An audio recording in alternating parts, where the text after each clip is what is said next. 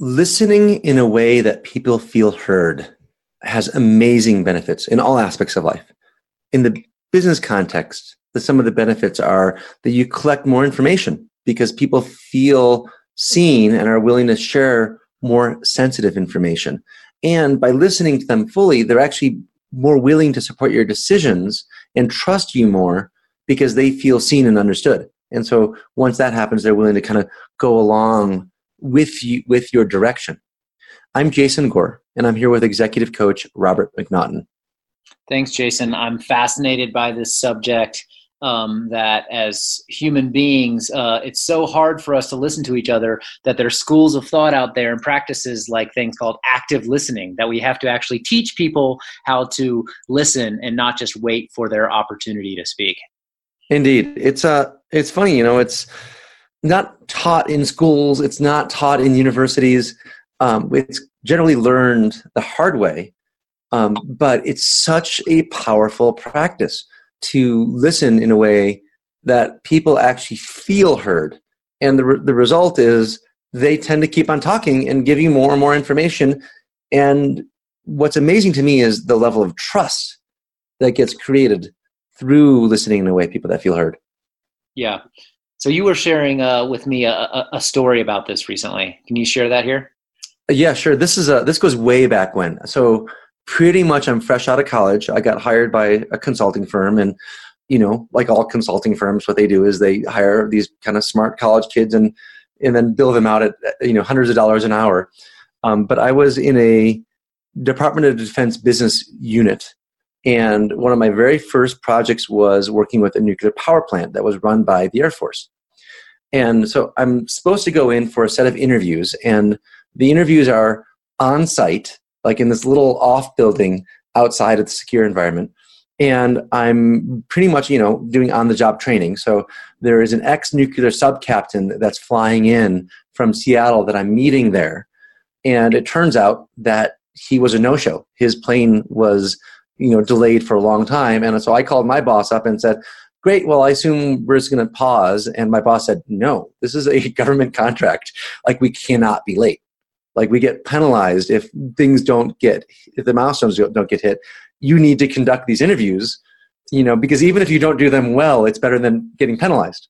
Right. And i'm like i don't know anything about nuclear power plants. Like i'm a psychologist. Like what am i supposed to do here?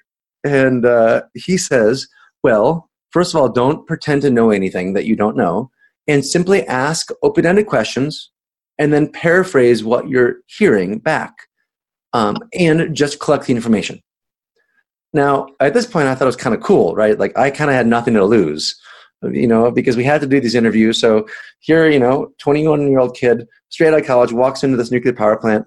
And, you know, the first guy I meet, he's kind of a heavy set guy with, with glasses, kind of the prototypical character that you'd expect to run a nuclear power plant.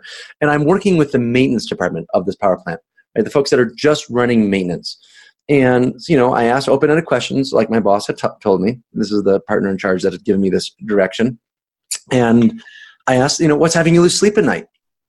And I got the answer back and I paraphrased what I heard.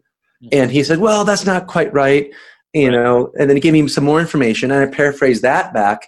And then he started to kind of pinpoint by me paraphrasing back, he started to really pinpoint the problem because he would be hearing me offer the reflections of exactly what he was saying. And I had no information to add, right? I was a pure listener. I was, you know, a little deer in headlights. Um, and after a little bit, he said, Wow, you seem to know a lot about nuclear power plants, which I got a real kick out of um, because by paraphrasing back, somehow it makes you look really intelligent, and all you're doing is listening. So I went on to the next interview, and I'm like, I had a little more confidence, and so same thing, same set of questions. You know, what are your big concerns? Um, and he would list out his concerns, and we just go one by one and and drive down, and kind of the same thing happened. He's like, "Wow, how long have you been in the electric industry, right. power industry?" You know, it's like, "Huh."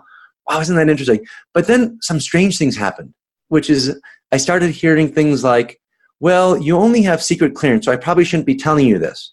But, right? And I started to get all the details and all the nitty gritty on the, the people in this particular plant that were causing problems and things that literally people have never shared with anybody um, outside of the power plant. And so it was like, huh, I was amazed at how just listening and asking these big open ended questions and paraphrasing created a level of trust that was completely inconsistent with the level of trust that should have been there. Yeah, it's it's like listening as a form of investigation and interviewing. You're you're getting way deeper into it just by paraphrasing back what you're hearing. Mm-hmm. Now, I mean, I'll, I'll just finish this story because it, it's actually quite an interesting one. So I collect all their information, and it's really obvious what's going on. Essentially, they have a maximum. They have like twenty million dollars in parts that they could have on hand and they really want $40 million in parts but because there's just some really big parts that fail every once in a while but when they fail they have to get a helicopter to fly them in and the power plants are down for like 12 to 16 hours by the time you get the helicopter you know to bring the part get it installed and you know you know 10 hours in a power plant is a lot of money being lost. Sure. Right? And you know so what i found out eventually was that their leaders were basically kiboshing the idea because they wanted to have a budget and only wanted to have a certain amount of working capital to run the plant. Right. But in the long run, you looked at the numbers and it was really obvious that they should have certain parts on hand.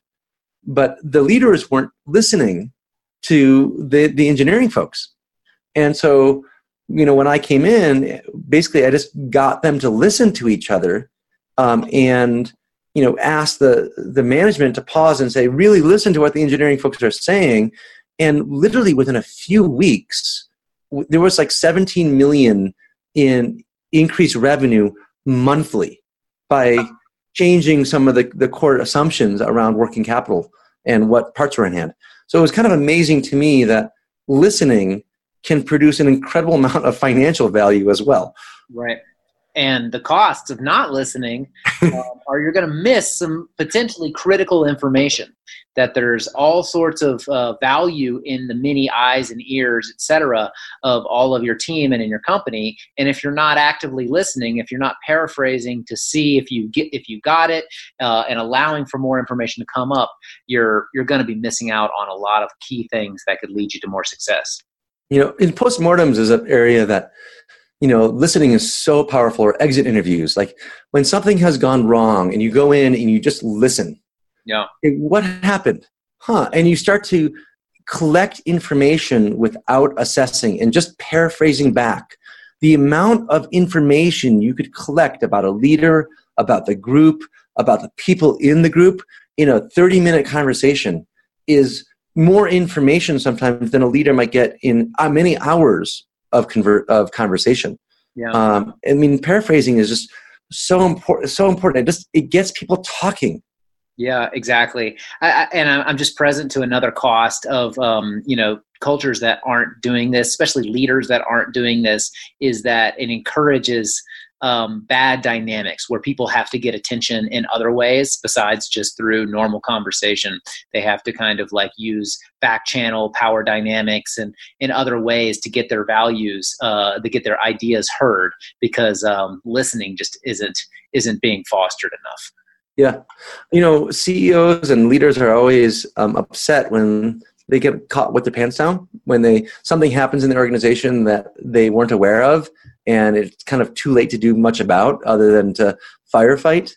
Right. um, but it's what gets in the way is that they're not listening in the first place right? So they interrupt they offer assessments they offer advice rather than just collecting the full picture early on and really keeping their ears to the rail and making sure everybody else is doing it by modeling it Right. Yeah, exactly. I mean, you know, it is work. You know, you, you have to try a little bit harder to listen when someone else is talking. And so, it, it, understandably, it's it's uh, it, it might not be happening all the time, but that's it you know it's naturally people are waiting for their opportunity to talk to say what they have to say. They're cutting people off before they're finished talking and they're certainly not doing this practice of paraphrasing of like making sure they understood it because how how could i not have underst- uh, uh, understood it? I'm smart. I i, I hear heard what you said. Yes. You know so kind of what gets in the way is more or less the desire to really learn, the desire to really get into someone's world. And if you do, they'll feel heard because you're you care about it. You actually care about what's behind the walls. Right. Great. Well, so let's talk about how um, a leader can start doing this well. Like, how can we start listening better and listening so that people feel like they're heard? You know, I think it goes back to the basics once again. You know, asking good questions, paraphrasing, being patient, and staying curious, and really, you know, checking in. When you know we talk about paraphrasing, and the key with paraphrasing is you you end with a question. So. Robert, what I think you're saying is that you want to talk about when a leader does this well, what does it look like? Am I hearing you right? Uh, yeah, I, I, wasn't paying attention, so um, I was waiting for my opportunity to talk. So, right, yes. um, but there is a like paraphrasing is not just paraphrasing; it's it's a two part little exactly. trick, right? It's you paraphrase and then you check for did I get it right? Yeah, because I hear everything. I've coached my clients into you know practicing just that. You know, it's like paraphrase back and then always finish with you know did, did I get it? you know correct me if i'm wrong like and actually and actually mean that and um you know that's like before we jump into our own assessments of things our own perspectives again we want to value understanding each other's perspectives yep um in i like better than correct me when i'm wrong which is a little it doesn't require an answer i really like a more positive question um that requires an answer what am i missing or did I hear you right? Like that it requires a positive confirmation. Yep.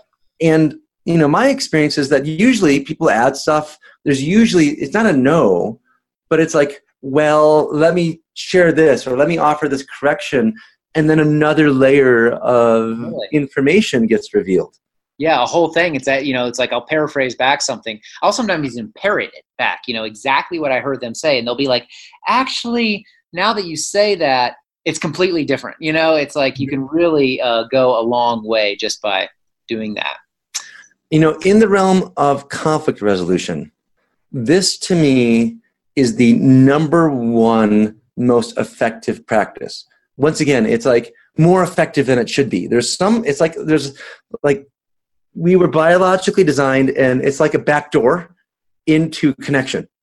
Like somehow the brain gets tricked when you're being paraphrased to trust this other person, to want to collaborate with this other person. Um, and it, it's more powerful than it should be, Robert. I don't get why it works so well. So, the indicators of success for this happening in a culture when it's being done with excellence is that there, there is more collaboration, there is more trust and mm-hmm. there there are more ideas being shared and really people know that if they're expressing their opinion um, they actually need to mean what they say because people are listening and mm-hmm. i mean the, it, it's hard to even sum up all the ways that this is beneficial to your culture you know and one of those things is that conflicts de-escalate very quickly. Yes. Like the vast majority of conflicts um, get resolved when people understand each other.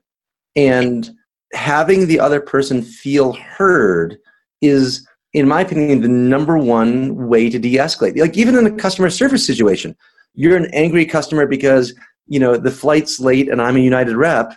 Like if i actually just hear you out wow and hear the impacts even if there's nothing i could do to change the situation you are going to leave that conversation a more satisfied customer than if i just say i'm sorry robert there's nothing we could do here yeah. So let me make sure I'm getting this right. You know, as far as like next steps of ways to bring this into your life, uh, especially if am I in, in, like a difficult conversation when tensions are getting high, I can use paraphrasing, making sure I uh, sh- sharing back what I think I heard, and then following up with you know a, a positive question of like, did I get it right to verify that I'm I'm hearing what you're saying? Am I getting this right?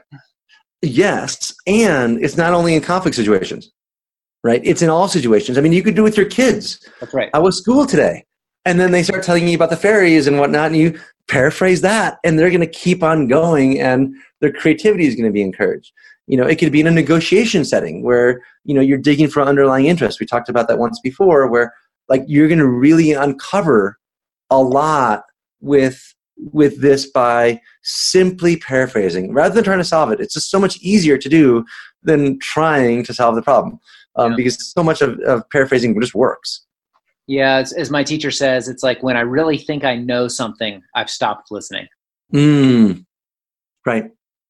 Um, so the takeaway here is listening in a way that people feel heard has amazing benefits. And we're really focusing on paraphrasing and asking questions as the way to do it. The outcome is that conflicts get de escalated. You end up with more information, so you keep your ear to the rail in a better way. You end up making better decisions because you have better information. And what's really remarkable to me is the amount of trust and rapport that gets built um, in some incredible ways when you listen in a way that people feel heard. Yeah, thanks, Jason. I, I look forward to hearing a lot more of uh, what we have to say on this. Thanks. I uh, I look forward to that. I won't make a, another work joke here. We've paraphrased enough.